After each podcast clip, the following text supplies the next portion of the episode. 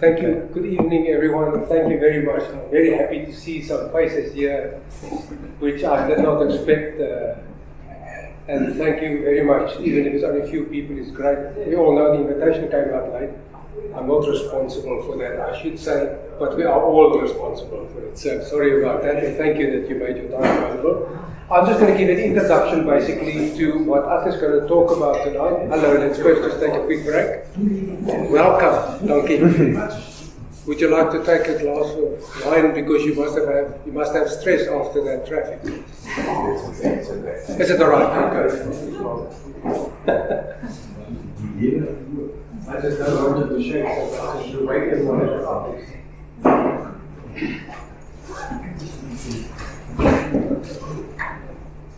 so in any case, I'm going to start talking uh, in the meantime. So, I'll just basically give an introduction, and it's going to be very brief. I've got a number of slides that I'm going to work through, but I will speed through them to basically give our uh, presenter tonight, the real presenter, the opportunity to talk about the papers because IS 2020 is our fatal attractor at this point in time.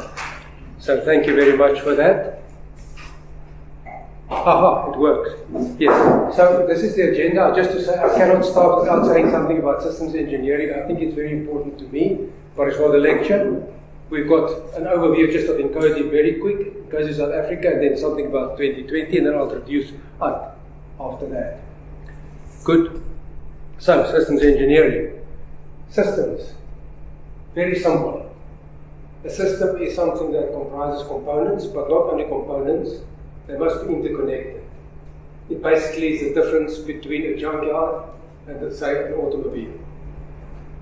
An automobile, the components are connected, and the other is just a heap of stuff, so that's not really a system. It is a system, but of a different nature, of course.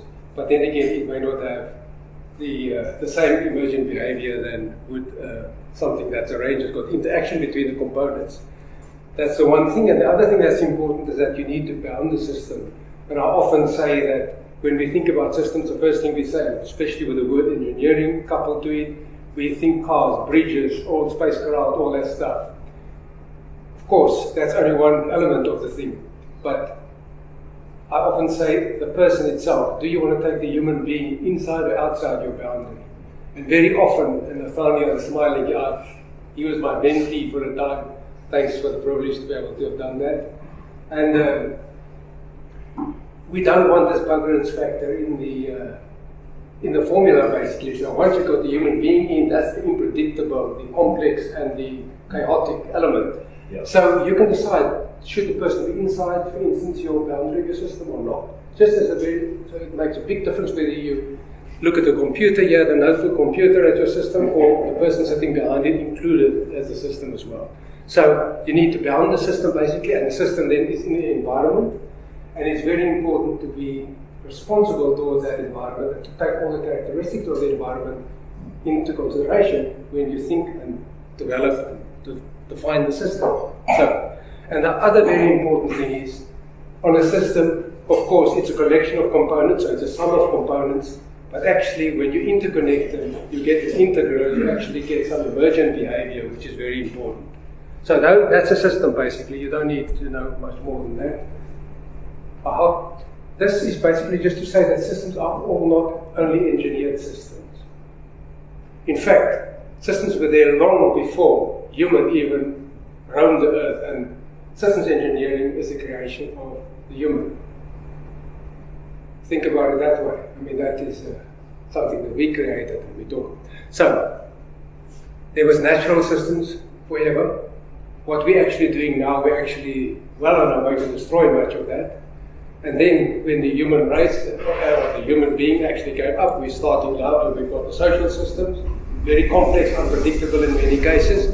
And then, of course, through our creations, we've got engineered systems. And then you can imagine where all those systems are Venn diagrams, when they overlap, they become very complex and maybe chaotic and even wicked systems when you go right to the center of, of that lot. But be as it may, systems are, ubiquitous, uh, are ubiquitous, they're everywhere.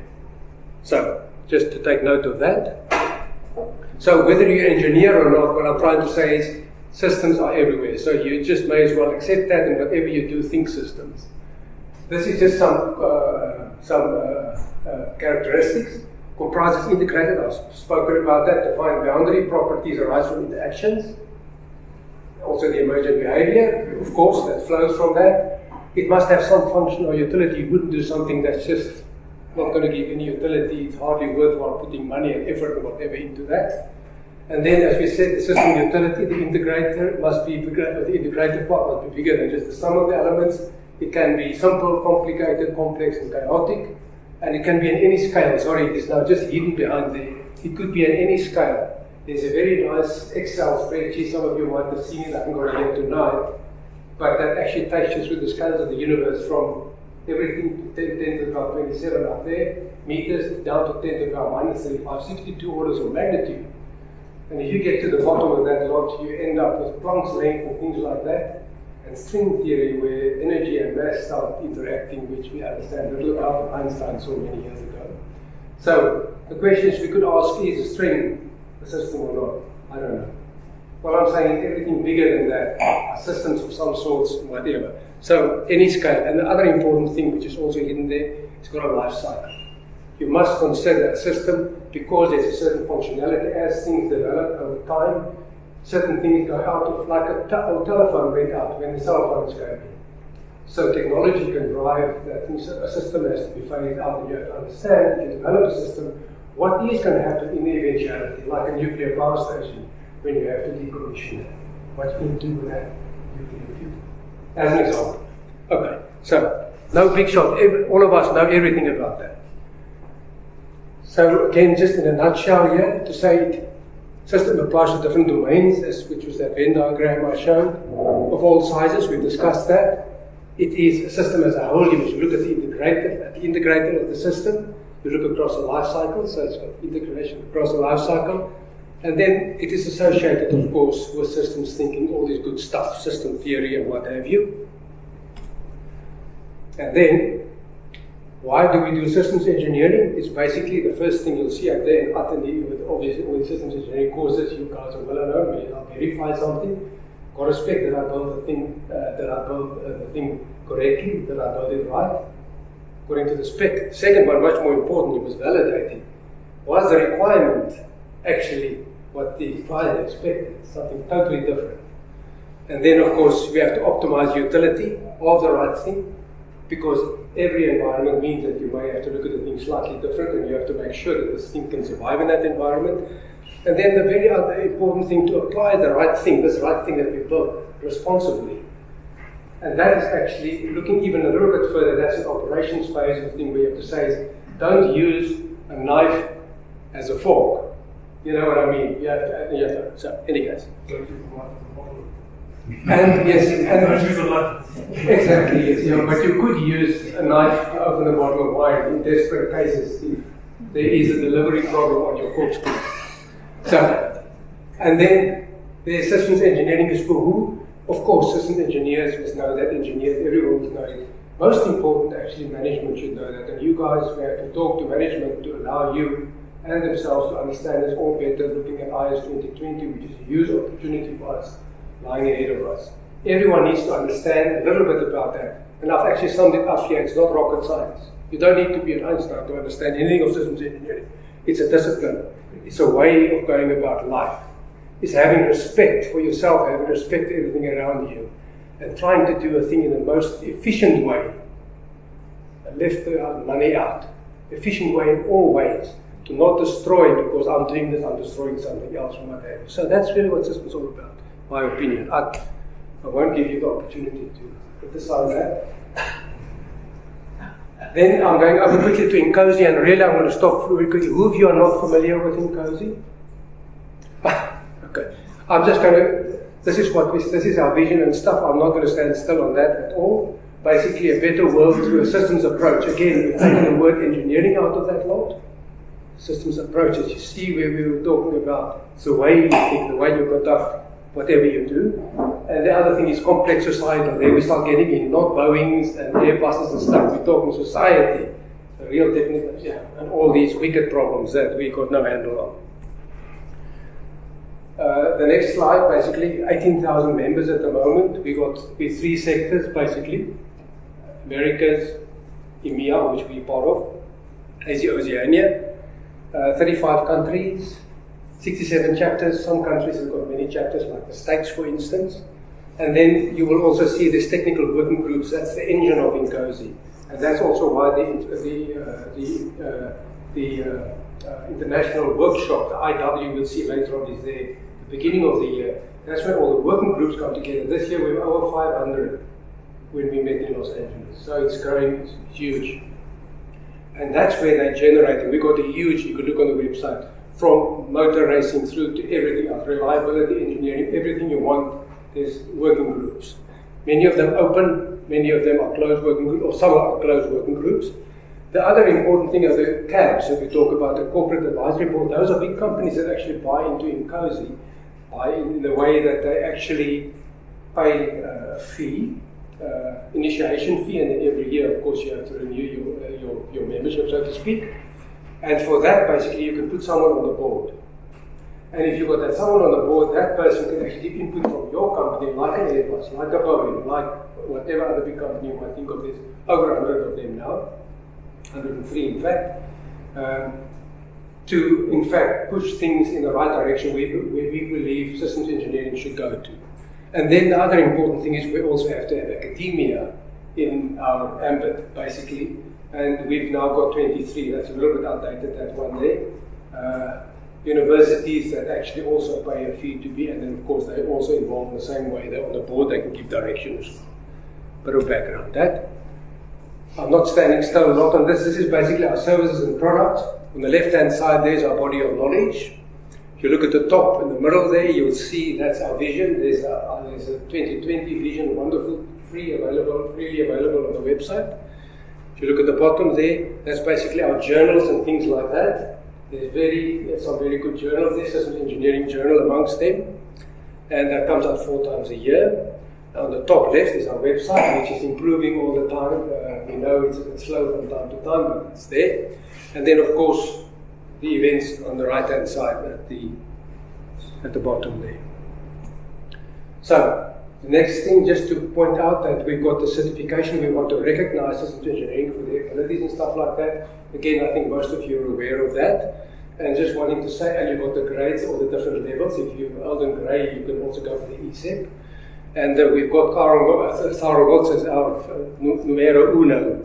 Uh, as uh, um, ESEP at this point in time, just at least we do. We've got about 32 uh, CEPs at this point in time as a chapter. Okay, that's it for the chapter. The next is just INCOSE South Africa.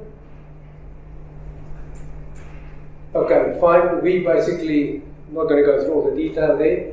Just wanting to say to you, we're about 400 members at the moment, but yes, we are pulling G's with the state of the economy at this point in time. So that's why it's important that we talk and we uh, promote this huge uh, uh, opportunity that we have in IS 2020, which is just around the corner. And our website also is not perhaps as good as it should be at this point in time, but we've decided to basically uh, relocate it and we're going to put it on the INCOSE website, clone it to that website, and then, yeah. So bear with us for a short while, please. Then I just wanted to say, what do we do here? Basically, like an evening, like tonight. Often tonight we'll talk about uh, writing papers. Uh, we would get some good speaker or so, and then we would uh, about an interesting subject, and we would do that in our three branches, like four or five times a year in each branch. The other thing we do is like tutorials. We've had one or two that don't happen. Often they combine with our uh, conferences. But in years when we haven't got a conference or even interleaved, we would have. You'll remember you see the V on the glasses here we had Kevin Forsberg here two years ago, three years ago. We do things like that. And then, of course, we have our annual conference, which I think most of you are aware of, which is a, a three day, four track type thing. And with, yeah, and the JISOI thing, which is very important to us that runs with that as well. Okay, so then the next one here is why would you want to be a member? I think, yes, I've, we've covered most of those things. There is all the SE professionals that you'll mingle especially if you attend events. You've got all the events you can attend. You've got the meetings, the webinars. There's lots of webinars, very interesting things as well, by the way. You remember, you get them. Like every month, there's something. and there's a set program. And of course, remember, even an evening like tonight, everything you you earn CPD points, continuing professional development points. Which, if you're a professional engineer, you need to have those things so that you gain. And then, of course, we've got our range of products, which I've covered earlier on as well. Okay, and then you can join basically. The bottom line is the bottom line there, 900 rands. That's the fee at this point in time. And uh, yeah, there's also some small print around that, but we can discuss that over a bottle of wine. Don't want to take much time at this point in time. Then IS 2020. if we look at our international events, I've already alluded to that. ISS, middle of the year, July. And then we have the international workshops in January every year. That's just the way the cycle works. And you can understand these things must fit in together in the bigger picture. It's also a system in, in, uh, in, in the most certain way uh, that people can have time to prepare for all these things.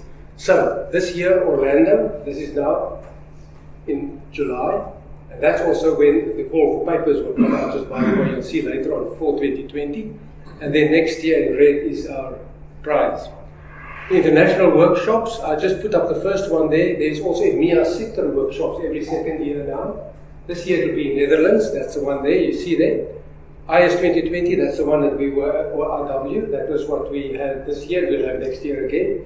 And then the interesting thing about 21 is that for the first time we're hoping to have an IW outside the United States of America.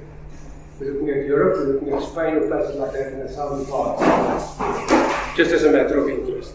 So that takes us to what I just wanted to say before I introduce Art.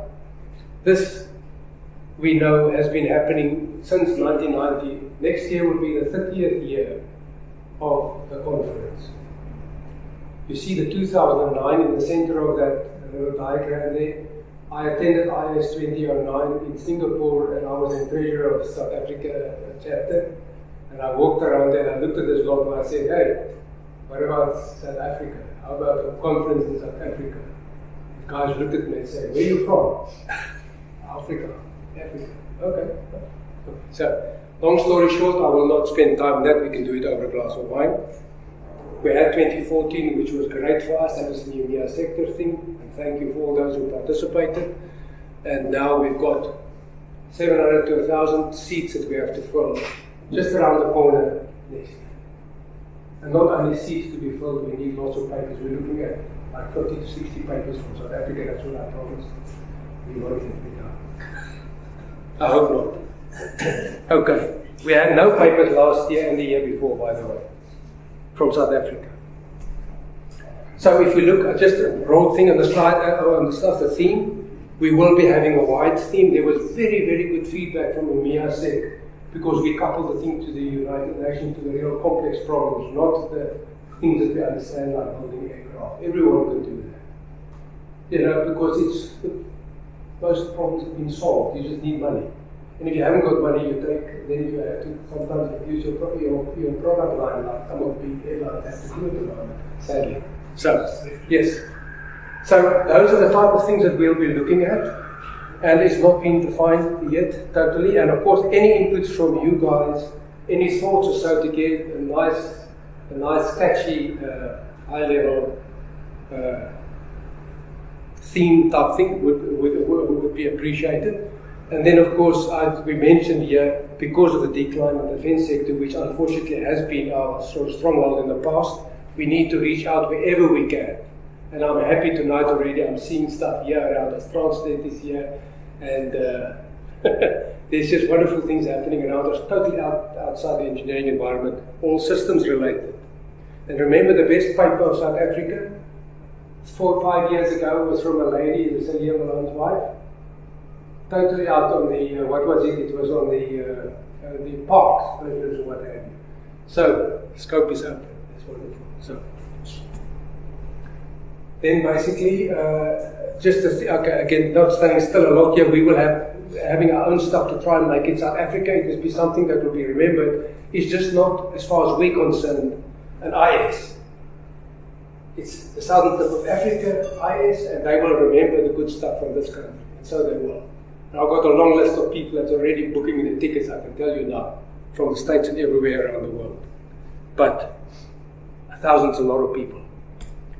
So, we go on here, what the technical program, we're looking at keynotes and stuff like that, obviously, which we can also contribute. The number of tracks, typically eight tracks. That's what INCOSE does, eight tracks. It's a huge conference.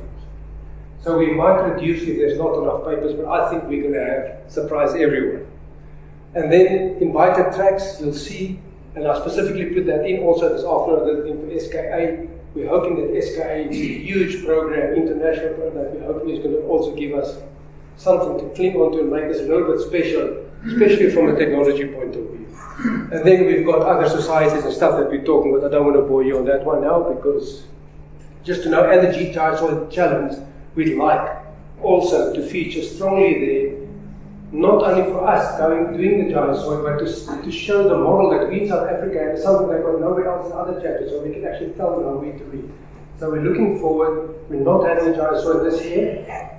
Going to only have it next because our conference, by the way, is also not going to happen this year. I did not intend to. Well, I'm telling you that now, basically, and uh, so that we can properly gear up for the for the IS 2020. Also, the papers would have been in conflict because, as you know, you already have to start submitting papers for 2020 before our conference this year, if it had been. So we decided not to have a conference.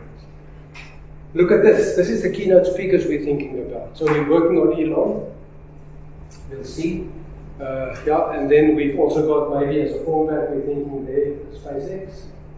It's a lady who's the CEO there. And then Fritjof Capra is just someone, I came up with the name on the list there. Huge systems thinker, bigger than any of us can ever imagine. That's real, real big stuff. So one never knows. Let's have a look. And then, of course, we've got local people. You'll see there, we've got Bernie up there from, uh, from SKA. Yeah? And so various others as well. Gerard Swart. And SE also has a, well, INCOSE, that's behind the uh, icon there. INCOSE also has a list of backups, but we don't want the, we don't want to use the backup. We want to be proud. We want to get people that originated from our country or whatever. And you know that Elon is planning to get Tesla and our idea here is next next year November in South Africa. So who knows? Okay, challenges. Just have to quickly just probably say this is very important. The fees will not be six thousand rands. It's going to be, I said 19.5, I just did the rough calculation, so, but it will be something closer to 20,000. It is an international conference, and I can tell you one thing, if you look, I get from time to time, I get in, in, uh, emails promoting conferences. You go to any of these, they all cost 20,000, 25,000 rand. So uh, we, we've just been spoiled, basically. Uh, but just bear in mind, we are, we, don't think it goes South Africa conference and this. So just bear that in mind. And of course, you don't have to go overseas. So that's the total cost. Of course, there's still accommodation if you are not in Cape Town, but nevertheless. And then the other thing is, I mentioned that because we had huge support from our event industry, and unfortunately, that's not so uh, uh, rosy at this point in time. But then again, there's lots of opportunities. Forget about the challenges, but we have to bear them in mind. We can never, never forget about them. They're always going to be knocking at our door. We've got chapter's share of the conference proceeds. So if we make, we don't make a profit in non-profit organizations, we can make a surplus. And if we have a surplus there, in South Africa chapter will get a certain percentage of that. And that we're happy. We've decided as a chapter to plow that back to supporting people, to submitting papers, for example, and stuff like that. Remember, we're not organizing this conference. It's INCOSE Central. We're only giving support. So I'm talking here. I'm not arranging anything like the 2014. We're only supporting. And then there's chapter reserves, which we had from 2014, hugely successful conference in almost every uh, manner you can imagine. And then even South African tourism, when I went and we negotiated with the ICC, they said to us, but the tourism actually gives money to support tourism to South Africa. So we got funding there, quite substantial funding that we can apply as well. So wonderful. There's things we don't know about if we don't arrange these things. Then there's attendance boosting. We're looking at joint events with other societies, as all those things, maybe tracks, radio astronomy track, sponsorship, anchor sponsors. We have to look at that, and of course, we have to look at local sponsors to the best that we can. And then, well, basically, tourist attraction. We'll never forget that because that's part of the parcel that we're selling to people. Is that when you come here, make use of that. People say to me, "But will my company pay?" I say, think about it slightly differently. Maybe you tell them I'm going on holiday in any case, my family, because I always wanted to go, but I never managed to get Africa. So I do that, and then I ask the company, would you just pay my fees for the conference system solution? Okay. No, but as a thought, don't just always think, I must be, you know, why must everything, you, know, you invest something for yourself as well sometimes, you know. And people do go on holiday. What's wrong with South Africa? And just aligning it with Cape And now they say it's winter. I say, hey, best time of the year for Kruger National Park. By far. There's always a solution to any challenge. Okay, so then what can we do? Local promotion, which I'm part of busy doing here now.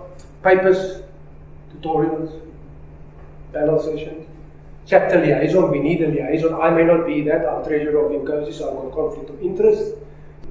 So we've got Kobus Ritter now, who's our president-elect for South Africa chapter. He'll be doing that, and I'll be supporting him in the background. Technical program chair, we need something like that so that we can give, and then also we need technical reviewers. We've got many reviewers in South Africa that can do a high quality, that can assist in reviewing the papers.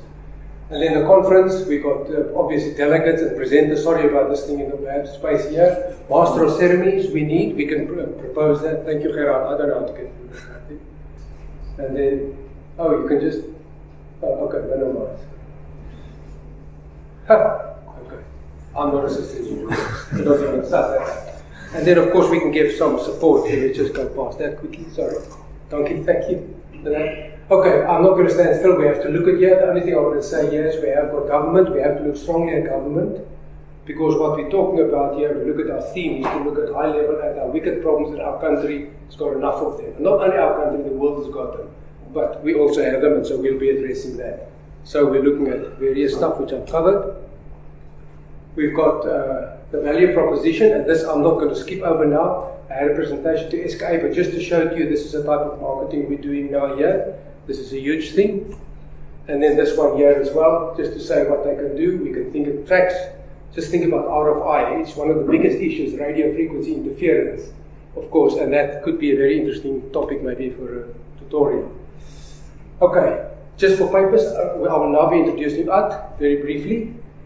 On the INCOSE website, if you look at the 2019, that's the next picture, you'll find all the stuff there. Every year is the same sort of stuff, and you, if you want to know what sort of papers have been done, and things like that, what the formats and stuff, it's all there. You can have a look at this. We'll distribute this after the time so you can have a look at it. That's the web page basically for 2019. This afternoon when I logged it in, 114 days left. Okay, and that's it. So we can discuss this over a glass of wine. I'm not stealing Art's time at this point in time, and your time for that matter. So our guest speaker for this afternoon, for this evening, is Art.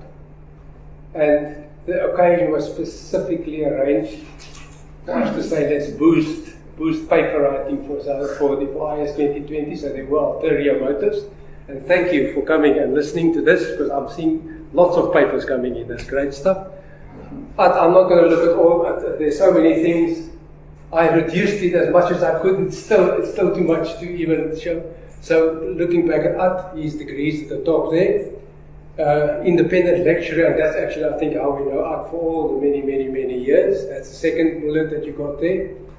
And he's got project management courses in, at the Business Leadership School, uh, postgraduate at the GSTM, Pretoria. He does lots of in-house training. He's done lots of overseas training and stuff like that. And uh, he's also with the PMI, it's great stuff because INCOSE and PMI are driving together very well at this point in time because we actually have to live together. We share the same space. And also thank you very much. At and myself were at, uh, at uh, Denver in 2010. And At walked up to me and said to me, you know, because those days I was still doing the review of the paper. Papers and stuff, what do I know about things like that? He said to me, no, you know, I'm happy to assist. I said, he's like, I'm nearly gave him a big. And we actually thank you. I nearly did. I nearly did. I said, so yes. So, so it just shows that so we meet, so things happen. He came to me and said, no, why can't And I said, this like, what is this like? And that happened in Denver, not here. So it shows you, attend these international conferences, wonderful things happen there. 29 in Singapore was because 2020, it's hard to tell you many stories. Okay, so, and that has been the reason 2014 is not in there is because we had and up took a bit of a sabbatical uh, that year. We, and so that is why, for sure. And uh, yeah, up until last year. Thank you very much, Art, for that. And then Art also did lots of stuff, you know, journals, obviously, and also when it goes to our local chapter and some uh, things, articles and papers, he used to do that for us. Thanks for that as well, Art. So with that, I'm saying no more. Art, floor yours. Thank you. Sorry, this is not.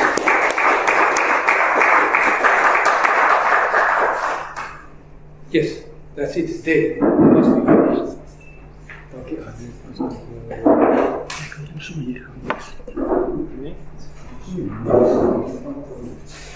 Staan. Ja. Ja.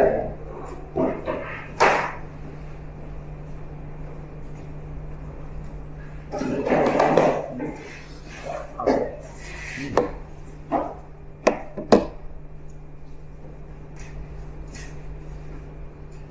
and gentlemen, good evening. I want to talk about killing writer's block or how to write a conference paper.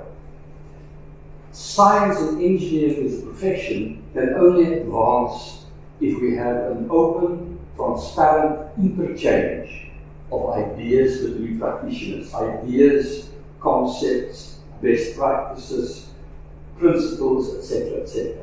And the instrument to do that, of course, is a paper. Papers are the lifeblood of any profession. Without that, the profession dies. It's crucially important. The paper, however, will only get published if it survives, that's the correct word, a paper review process. And that paper review process is done by peers, guys like you and me. The paper reviewer needs to, number one, scrutinize the content. Number two, verify that it has merit. And then number three, certify that it is publishable, that it has adequate uh, quality. So that plays a very important role. I'll be talking about papers, I'll be talking about paper review process, and I'll be talking about writer's block and how to do that as well. We're a small group. If you've got a question, stop me. Don't wait until later on. Let's, let's keep this as a, as a, as a discussion. Writer's block is psychological inhibition. That's important. It's a psychological hang up, preventing an author from starting or proceeding or finishing to write. That's what the dictionary says. Everybody that I know struggles with writer's block. It's a very common thing, and we need to master that. That's what I want to talk about. The, there's a wide spectrum of possibilities, and I'll be talking about some of them. On the one hand, we have presentation only. It's a paperless paper. The problem is that this cannot be reviewed because there ain't nothing to review. The International uh, Symposium of INCOSE does have presentation only track, but it's not in the proceedings. In South Africa, we've never done that because you can't review it and you cannot, it often becomes a commercial pitch. The second opportunity or thing is the conference paper. I'll be talking a lot about that. And then on the other edge of the spectrum is a journal paper. This is completely research based. If it ain't research, you can't publish it in a journal. And I'll be talking a little bit about that. The, the stuff I want to talk about is really the conference pa- papers and a little bit about the journal papers. As you move down that spectrum,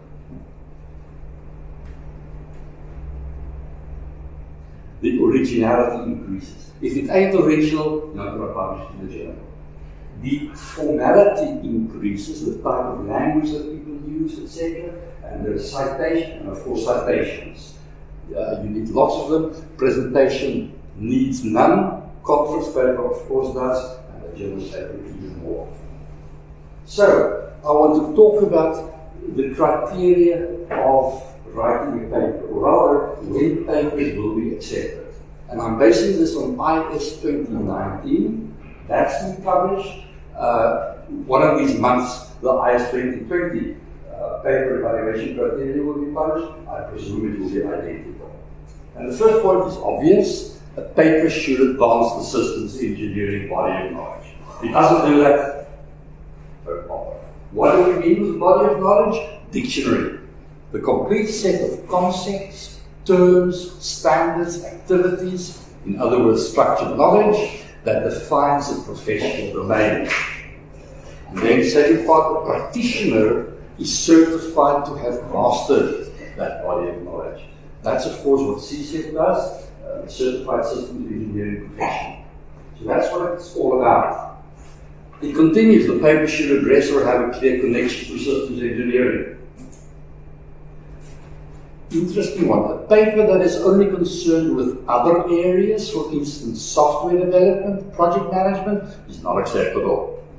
That's debatable. I don't think it's fair. Number one, the boundaries of systems engineering are very fluid.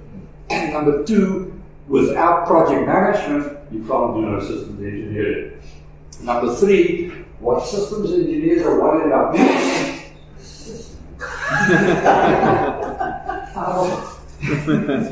what, what systems engineers are worried uh, Apologies,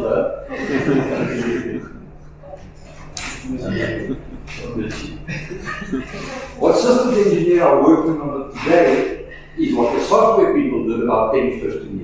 They are leading by far, hence say if it's uh, uh, uh, Paper content should be usable, obviously. Advanced systems engineering body of knowledge sufficiently complete to understand the paper's use, and then should include sufficient supporting information to enable the reader to assess the effectiveness of a statement position, all according to those paper evaluation criteria.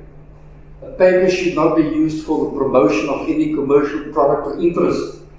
That's a very uh, sensitive thing, and if you have even though the faintest whiff of that, ain't going to be.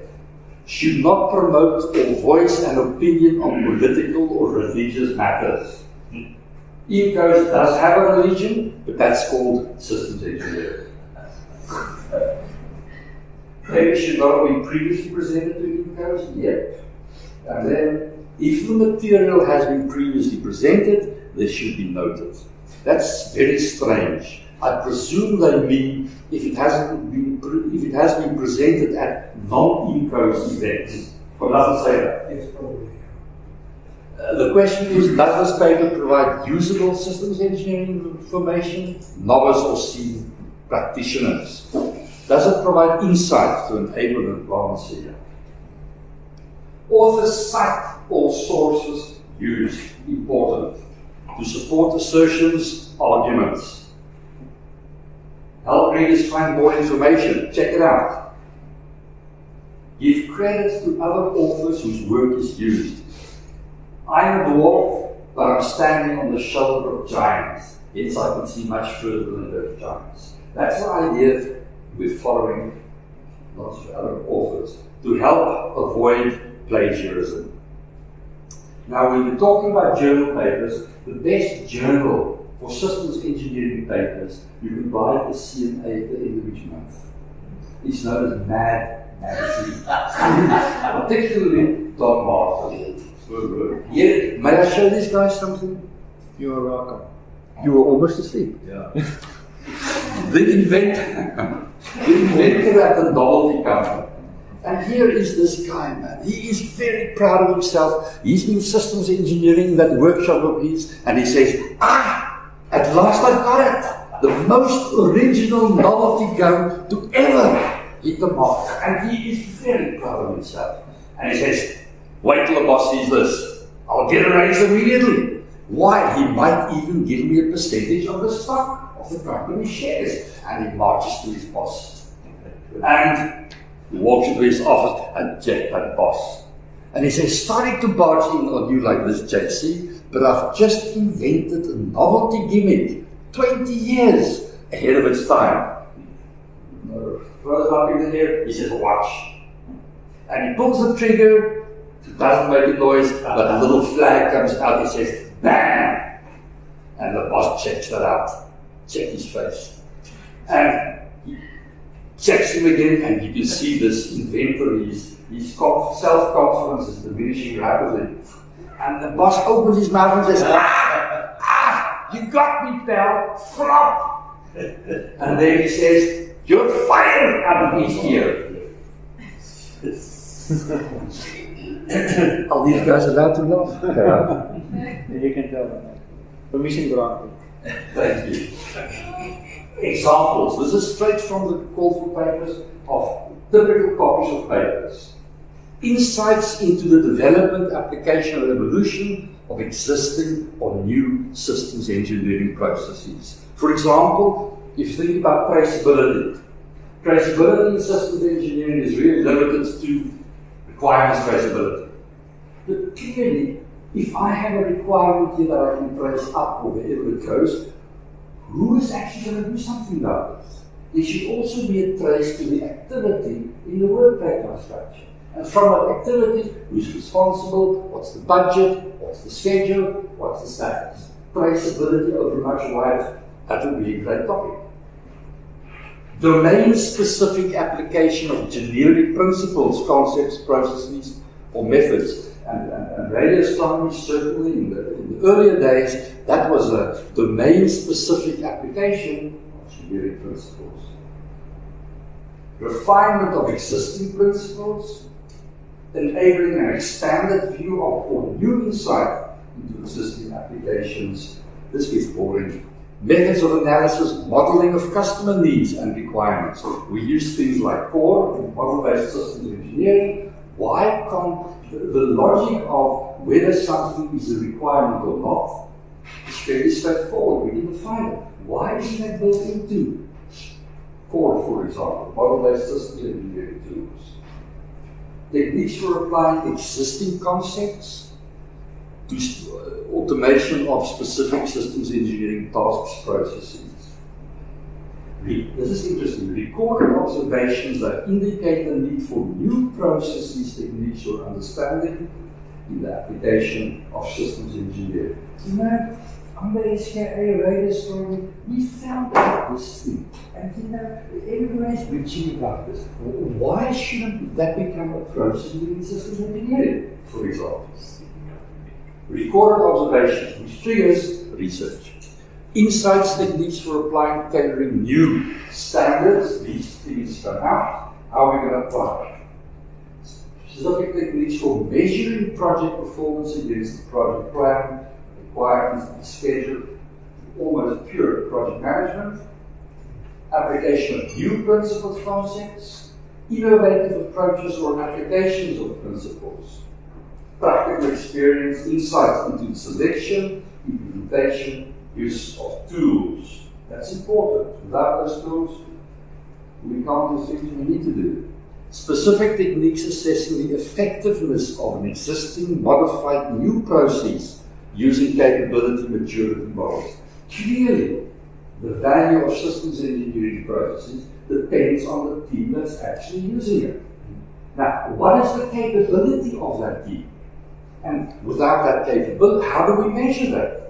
That's where the whole concept of capability maturity, what's this in software in the 1990s, important. How do we use that in systems engineering? Breakthroughs in obtaining executive management support, understanding of systems engineering principles, and how those breakthroughs were actually achieved. Good question. At about the same moment in time, the Pebble-Bed modular reactor started and the SKA cut and then beer cut and the SKA started. Once was stopped, Pebble-Bed. Why did that, did that fail and why did the SKA do so well? What's the difference? What can we learn from that? Again, we're not doing this kind of research. We should. Ah, one Tuesday morning on Easter Island, way out in the Pacific.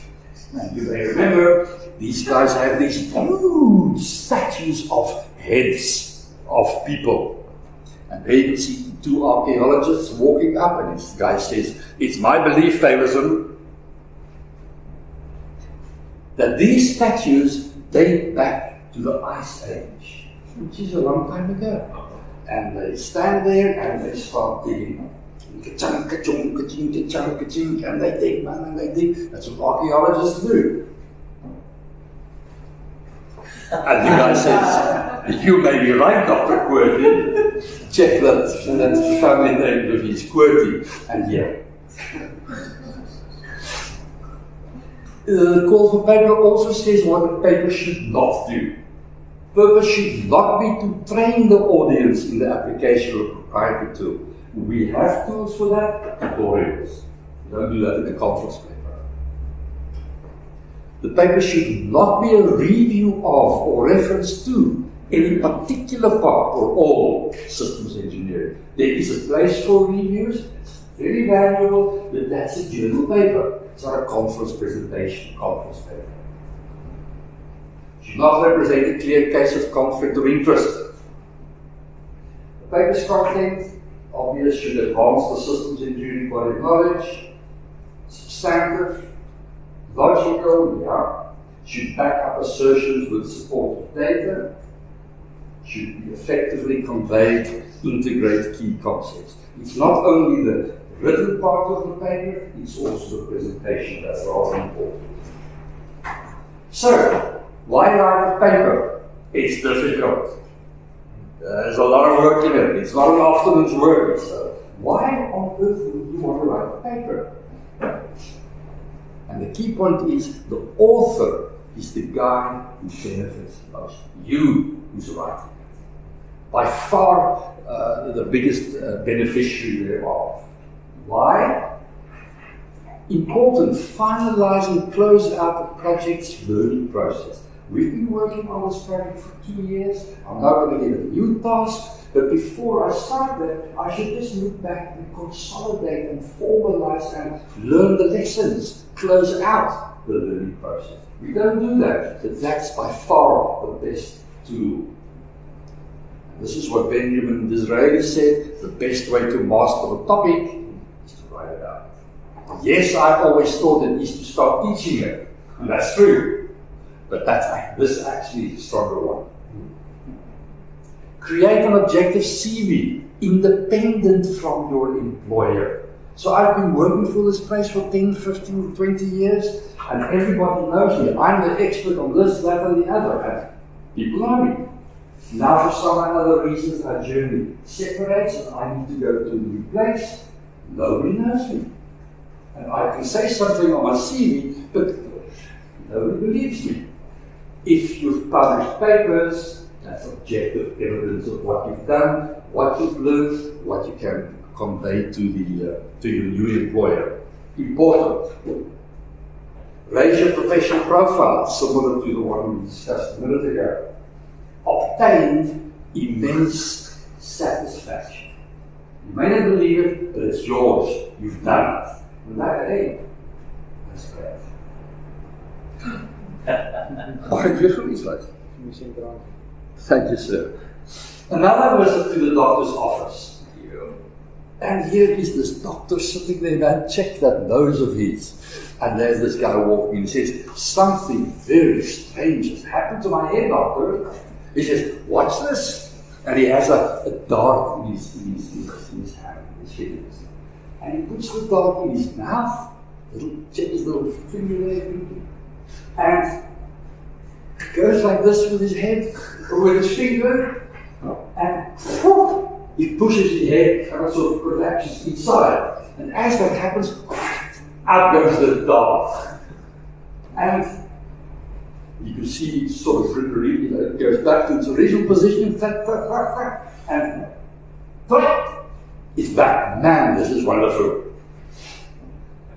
I said, well, that's a doctor. That's pretty weird, huh? And there's the doctor.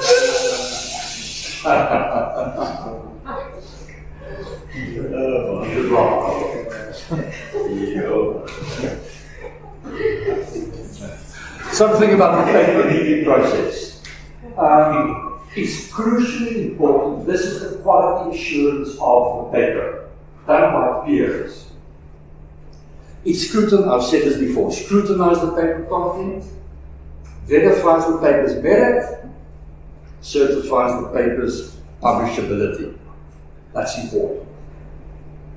And here are some models that are used for pre-publication paper reviews. There's also a publication paper review. It was a landmark paper 10 years ago, and perhaps it's worth our while just to look at that again. And was it correct, and how was it implemented? And that's post publication.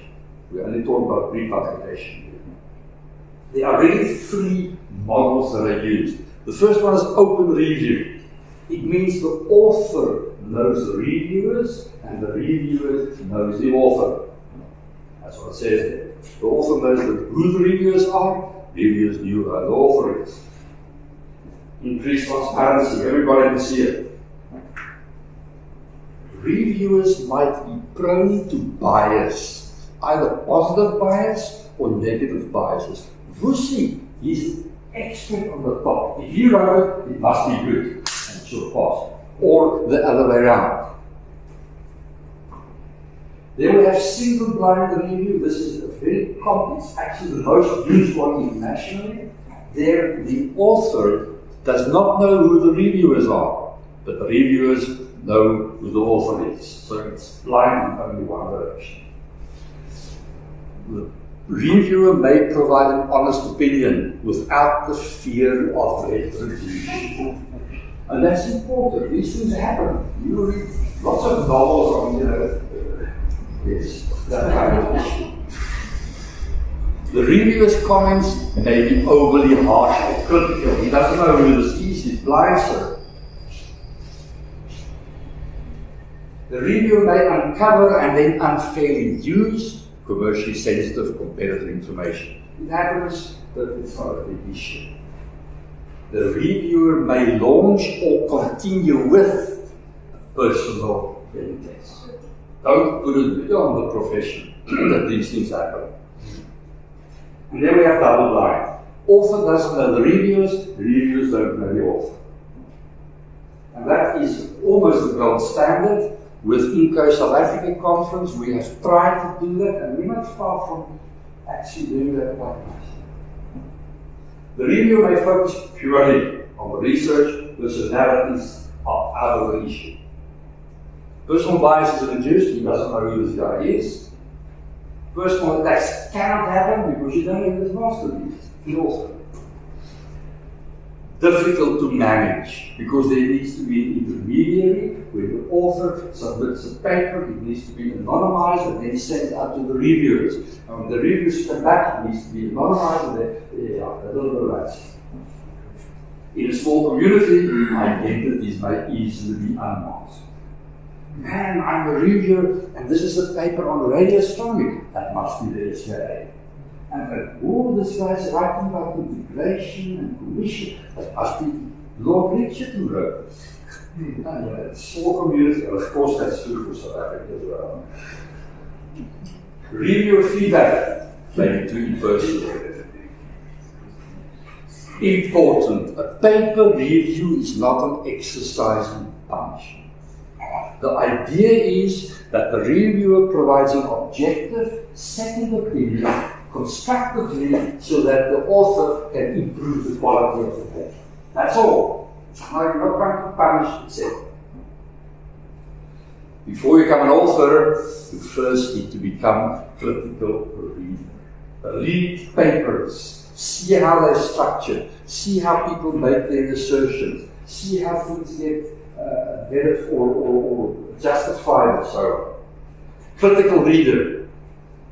John, your mother is not a critical reader. Well, no. this is what Isaac Asimov said about it.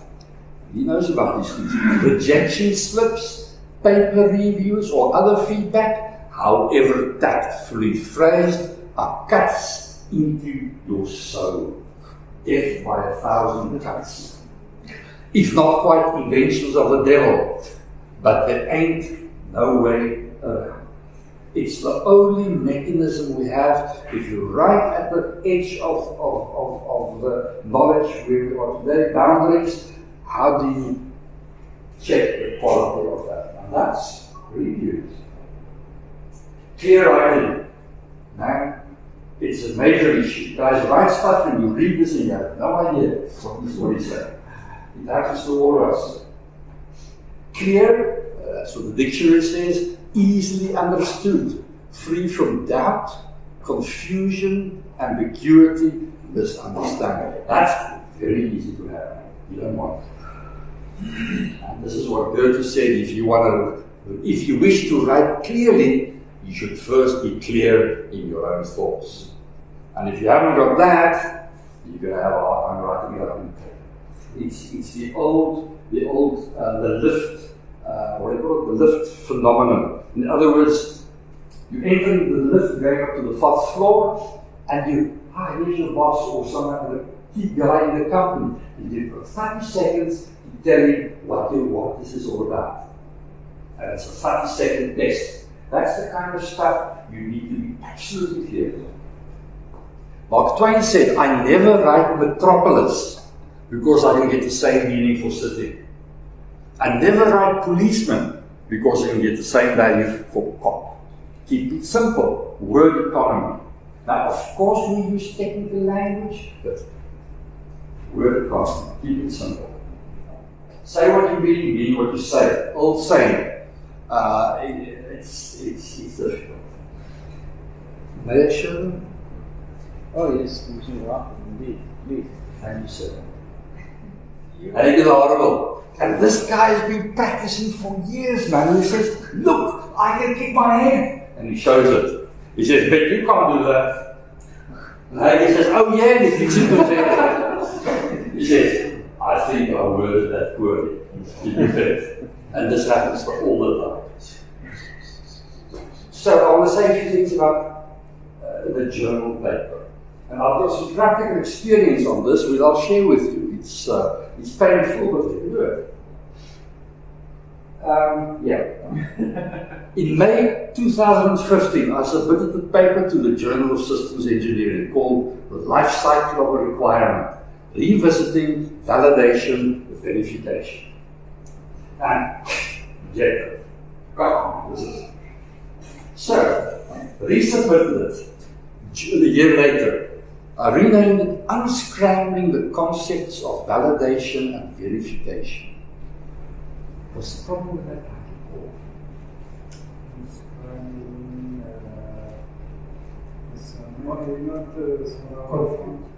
I, uh, a good friend of mine, I showed it to him later on, he said, What are you thinking of?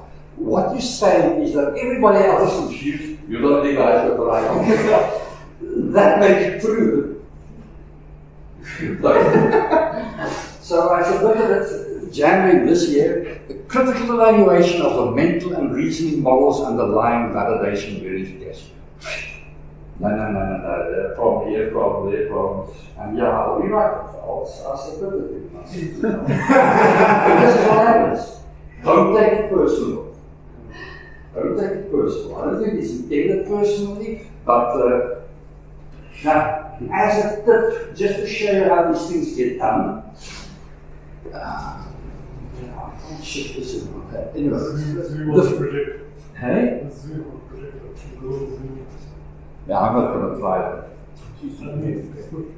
Anyway, that doesn't really matter. The first column is what the reviewers say. And the guy says, This paper contributes to systems engineering community by clearly refining, defining the difference between validation and verification. Knowing the difference between these key words is very important when trying to sell a system, product, or component to a customer. And I said, that's my answer. Thank you, sir. This guy says, publish. Second guy says, ah, ah, ah, ah. He says, in my opinion, the paper had no contribution. And I have a long story what I, what I have I'm not saying you're an asshole or something. And, and yeah, it continues like that. And he says, uh, attempting to grasp the differences, and there's an answer. This is a great to please remember when you do have reviews, as a covering letter, have something like this so that the guy doesn't have to go back into his records, what did he say and why. Word for word what he said and your answer. Good. But uh, it ain't easy. I still understand. You're process. right. So you submitted the paper the first time and you got the reviews back from the reviews. Yeah. And then was your answer submitted with your second. Yes, yes, yes. So this is the covering letter really to the to the new paper. Of course, you're welcome not to, not to, you know, to just pure paper. Yeah. Um, and remember, it's the author's paper. It's not the reviewer's paper. The reviewer can recommend that you do this, that, or the other. They can't tell you to do it. Of course, if you don't do it, why can you published? But That's the way it is. Now, just to say something about the research-based uh, systems engineering, also in South Africa. Key point, systems engineering is a standards-driven profession. And here are the two key standards, you know as well as I do, 15288, ISO 26702, which is the old IEEE 1220, how do you do systems engineering? All of these, it says in the title, have a long bunch of processes to perform. Uh, here you can see 15288. It's got 30 processes, all of them listed there, and the four process groups integration, verification, transition, etc. etc. Now, there's an assumption behind this, and it's an important assumption. So there's a product. This can be a manufactured product, it can be a developed product, doesn't really matter. What we're interested in is how can we assure the quality of that product? What does quality mean? Doesn't satisfy the stakeholder requirements. If it does, that's quality, else ain't no quality. So how do we do this? Well, obvious way, why don't we inspect or test this product against those stakeholder requirements? And that's a great way of doing it. Wonderful. And we'll find out does this have quality or not. What's the problem with that? The assumption is you've got a product. It exists. You can measure it. Now, what about something? If we wait until then, it's too late to find out that there's poor quality. It's much too late. So that's not good enough. And that's, of course, the old assumption that quality people taught us in the 1920s focus on the process. The product doesn't drop from heaven and all of a sudden it's here. It is the, it is the result of a process. And the quality of the process determines the quality of the product. What do we do? We select an appropriate process, we tailor it, customize it, and then we control the hell out of it. Statistical process control. That's the assumption behind all of these standards. To put that in words, the quality of the product is determined by the quality of the process used to generate that product. Nobody talks about it, but that's the assumption. And that leads us straight into the problem of a proxy. What's a proxy? Dictionary. The authority to represent someone else, often in voting. Somebody who acts on your behalf. What's the problem? Rather than managing quality, which is really what he's supposed to do, we merely comply to the best practice processes defined in the standard. On the assumption, if we do the processes, the quality will be perfect. Says. It's a very logical thing, it's intuitively correct. Has it ever been proven that this is the case? And, and the question. Is there any objective evidence obtained by empirical research that the process approach to systems engineering, as defined in best practice standard, actually delivers improved quality? And I don't follow the literature completely, but I don't remember that I've ever seen a paper even talking about it, let alone proving this. There's a very fertile field for lots of PhDs and master's degrees. It's a, it's a issue. So we've got a product, and we say, man, we, we can't inspect that, let's focus on the process. To use different words, the product is often known as the created system. Equipment, software, people, operators, mechanics, the created system. The process that creates it is known as the creating system. people like you and me, plus models and computer software and laboratories and tests, whatever, creating system.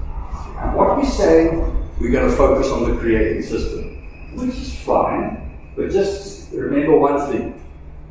That's a social system. It's not an engineering system, it's people.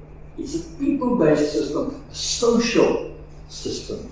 Individuals, their culture, how they interact, which means that research in systems engineering is social science research. It's not like physics and chemistry where you do experiments and hypotheses and you test it and yeah, uh, uh, uh. social system research, which is what systems engineering is all about. The, the, the, a very common research approach is what's known as ex post facto, which is Latin for after fact. And in words, it's really this. An ex post facto research design studies what has already happened, history. It luckily turns out that one project did use these systems engineering techniques and another did not. Both projects being similar, comparable, starting before the research study started. And now we look at the difference in outcomes between those two projects. And if there's a difference, we ascribe that to the processes that we used. Uh, be careful. Be careful. Very careful. The most one can conclude from an ex post facto research design is that an increase in product quality tends to be associated with the use of systems engineering process. Associated, linked, but it's a, it's a weak verb. The stronger version would be correlated. If we use more processes, the quality goes up or down, or you go correlated. Even that's much stronger than associated. But of course, the key point is even if you were to have correlation, it doesn't prove causation, cause and effect. And that's really what we'd like to know.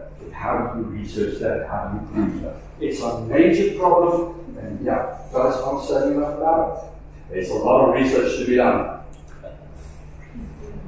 Cosmos. Right? There's the cost. Ja, yeah, dat raakt nou. Is goed. Nou is getting good for. You start to understand it now. Please continue. Good. And here is this guy, man. The ship sank about two hours ago, and he made it, man, on this huge Pacific Ocean island. He's made it by the his teeth. And there you can see the flotsam, the wood, how we got to the island. And man, he's writing there, he's writing there. It turns out just before the ship sank, he, he happened to visit the bridge and he noticed the longitude and the latitude. And he says there, marooned, latitude, longitude, send ship. And he signs it and he seals it in the bottle, puts a nice cork on that, Rupert, and he launches it. And he's waiting, man. You can see there's his lunch, the, res- the remnants of his lunch, and his breakfast, and yesterday's dinner, and he's sitting there and his hair is getting longer. And he's much older now. And he says, Ah!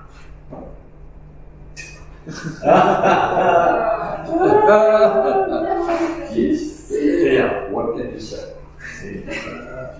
I want to, I want to just uh, make two uh, extended quotations which are rather interesting. The comfort with which ISO 15288, which is really the backbone of systems engineering, can be accepted in a given context depends on cultural dimensions, social system, such as the manner in which instruction is given. Is that command by specific action, step one, step two, step three, or is that command by intent? I think you should investigate that and give it more attention. Communication, is that specific and detailed, open or general? The manner in which people normally work together, is that collegial or master servant? You'll be surprised how much master there is around in professions. The attitude to availability of information, is that shared or is it closely guarded, you know, for political ammunition? Means of dealing with problems. Are we apportioning blame, gedoen, or generating solutions. Difference. Sorry, I, I, is the, is the assumption here that the second one is the right, the one that maps better with 52AA? I'm, I'm leaving that to your own insight, sir. Alright. No, those are just uh, uh, extremes on the, on the whole spectrum. Okay. And, and you But it would be interesting actually to, to actually figure out what type of culture is closely. so how do we measure a culture? And, yeah, but those are great research questions, that's the point. These dimensions differ across national contexts, ethnic concepts, industry contexts.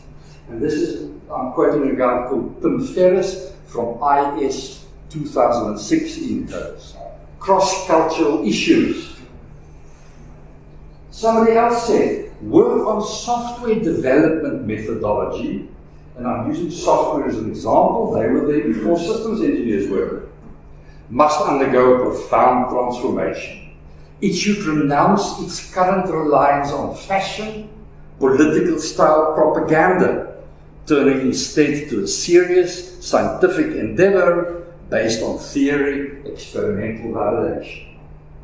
As in politics, more accurately, bad politics, the emphasis currently is not on substantial solutions to our problems, but on slogans, propaganda, emotions. He continues, ideas are not presented through careful discussions of pros and cons, but marketed like brands, and they are spread by gurus delivering the holy word. I'm one of those gurus, sorry. These are signs of immaturity. The software engineering discipline needs to become adult. 2012, SEMAT, the software engineering method and theory. That's equally important to systems. We need research, uh, research papers and journals to sort out these problems. Look at what's coming there. Just, just the concept research is normally like collecting data collecting data from past examples of existing processes. So when you're actually trying to change the system, you've got no research to back up because you're trying to bring in something novel. So the bias of open-mindedness or how do you convince somebody to change the way of thinking when this is a valid standard? Absolutely.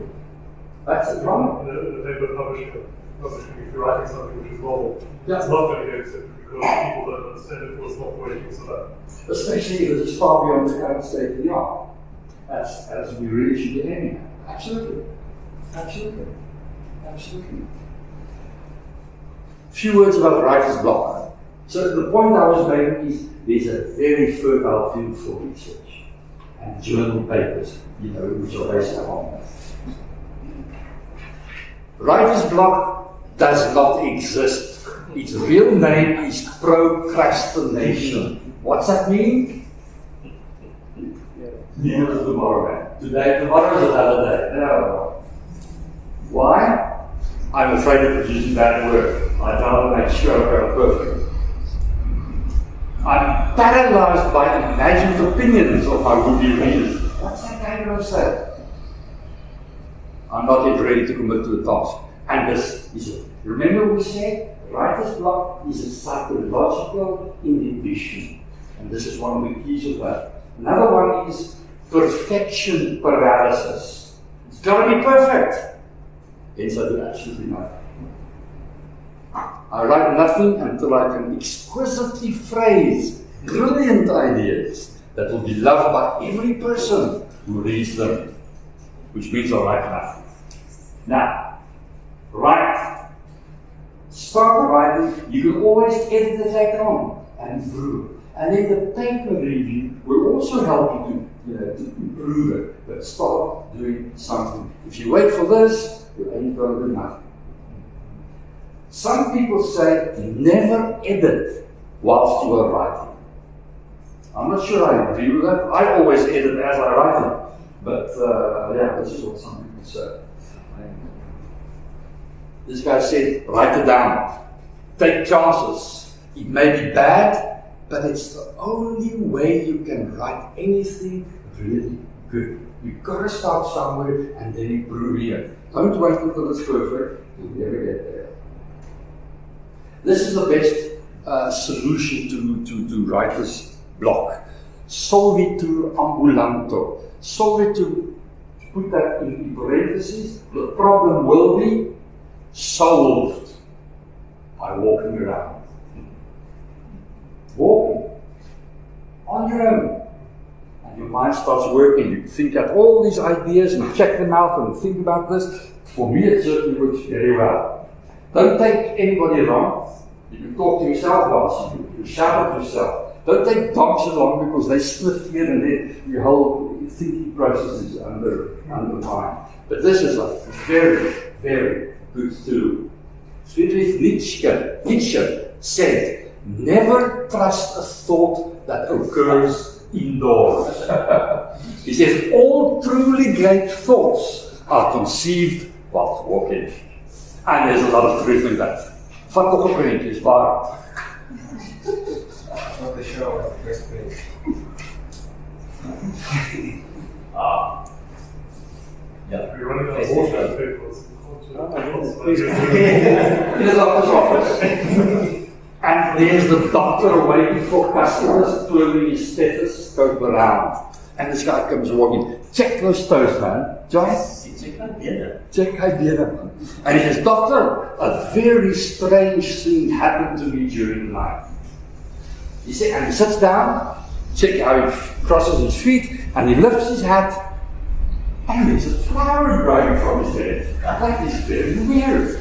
And the doctor, ah, yawned, he's seen this before, and check the tongues. And he says, So, you got a flower growing out of your head. What's so strange about that? Oh. And the guy squeezes his nose and shouts into a jet of water. that is weird. yes. And that's all I'm going to say. Are there any questions on anything I've said? I've tried to, first of all, discuss what the paper is, what the criteria are, and how it gets evaluated. I've discussed the paper review process. I've made the point conference papers are easy. Journal papers are a damn sight more difficult. It's based on original research. But we need them. And then I said a little bit about killing the writer's block, stop walking around.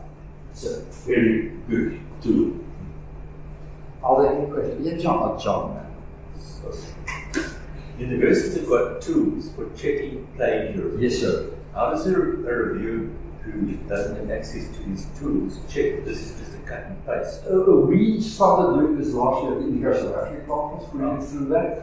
Uh, there are various software tools that do this to check the now what level is acceptable, what level is not acceptable. Uh, because remember, you may have written yourself a paper about this, and you're repeating some of the same stuff, and it will show that up. So, how much um, uh, commonality or, or, or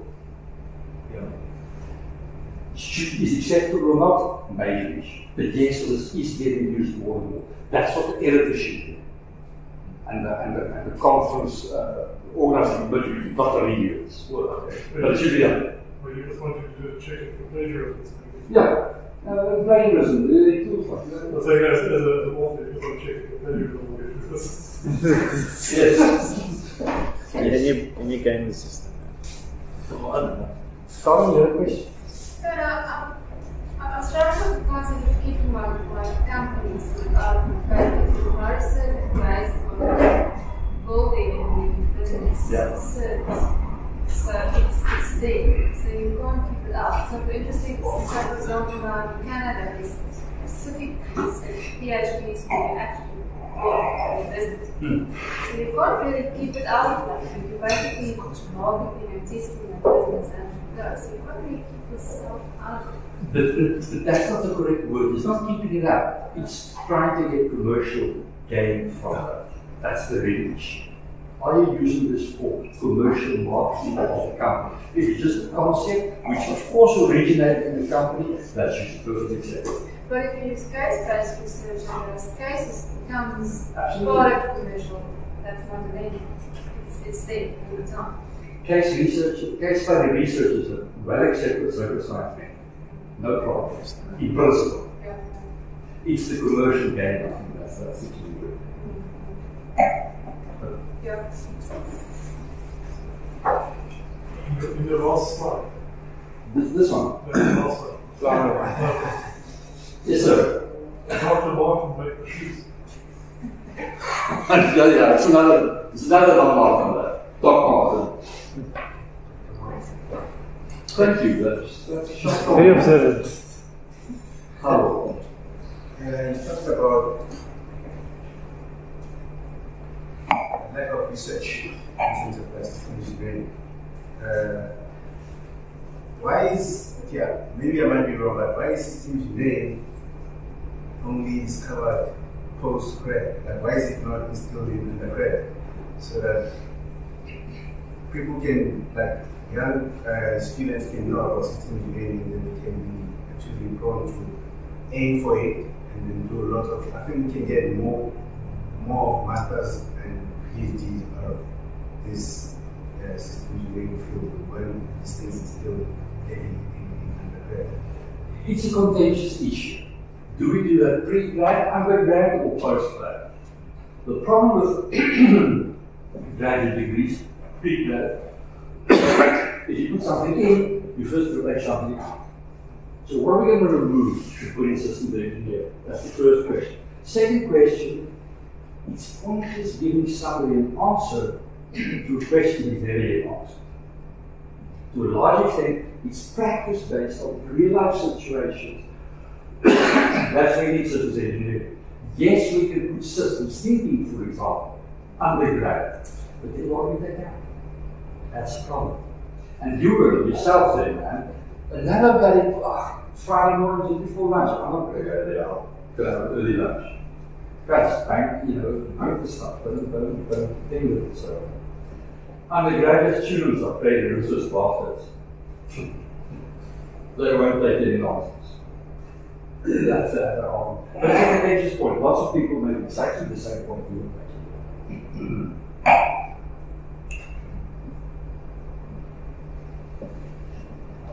Okay. Okay, well, thank you very much. Uh, twee van mij. Small, small for you. Thank you, sir. A token of our appreciation. Thank you.